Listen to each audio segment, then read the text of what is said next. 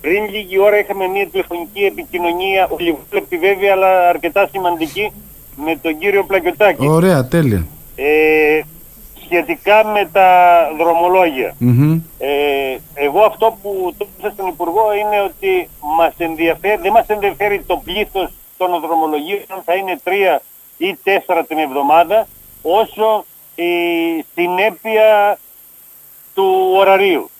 Στην Ε, εκτέλεση. να είναι ε. δηλαδή σταθερές οι ώρες. Ε, γνωρίζουμε ότι το πλοίο έχει κάποια προβλήματα ως τη, προς τη λειτουργία του.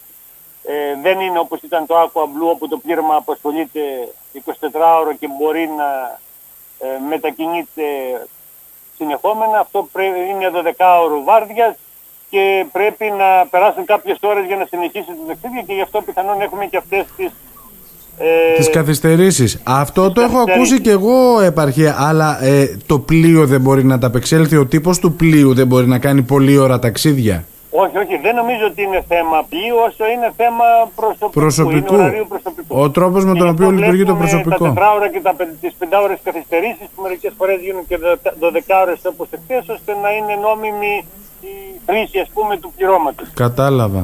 Μάλιστα. Ε, Μάλιστα. από ό,τι μου είπε ο Υπουργός ε, θα επικοινωνήσει με τον κύριο Ηλιόπουλο και θα έχουμε μια επικοινωνία στο οποίο θα το προτείνω αυτό το συγκεκριμένο ε, τη, τη- τη συγκεκριμένη πρόταση για λιγότερο δρομολόγια αλλά με ακριβείς ώρες αναχώρησης. Μμμ. Ε, αυτό, αυτό το οποίο βιώνουμε τώρα με, το, με τα ταχύπλοα καταμαράν μέχρι πότε αναμένεται ε, επαρχέ Δηλαδή υπάρχει Είμαστε κάποιος προγραμματισμός εδώ για το με τον Aqua Blue; Αντώνη τον Καραγιάννη, τον πρόεδρο της ε, Ελληνικής Ομοσπονδίας των Συλλόγων των Αθηνών και κουβεντιάζουμε για αυτό το θέμα. ναι. Ο Αντώνης έχει μια πληροφόρηση ότι πιθανόν από τις 29 να μπει το Aqua Blue. Ε, μακάρι για να...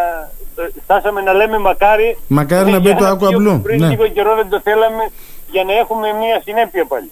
ναι Άρα μιλάμε για τέλος του μήνα έτσι τέλος, Ε, Για τέλος τέλος του του μήνα. μήνα Μέχρι τότε πάμε όσοι έχουμε με τα ταχύπλοα Ο, ο, μέχρι τότε πάμε με το ταχύπλο αυτό που έχουμε και ελπίζουμε να οριστικοποιηθούν οι ώρες αναχώρησης από το λιμάνι της, του Λαβρίου και από το λιμάνι, κυρίως από το λιμάνι του Λαβρίου και από το λιμάνι της Καβάλας. Ναι.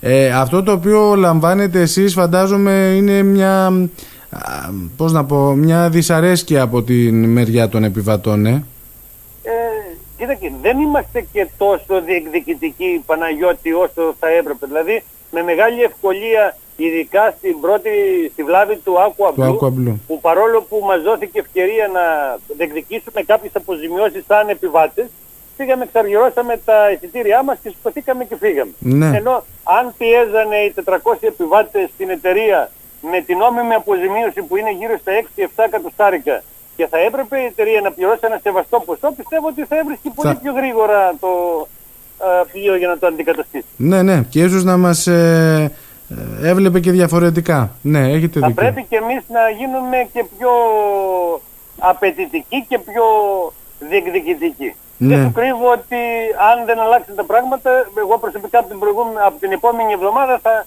αναλάβω μια πρωτοβουλία να κάνουμε κάποιες ε, συντονισμένες ενέργειες, είτε κινητοποιήσεις εδώ στο νησί, είτε κινητοποιήσεις στην Αθήνα και επίσης στο Υπουργείο.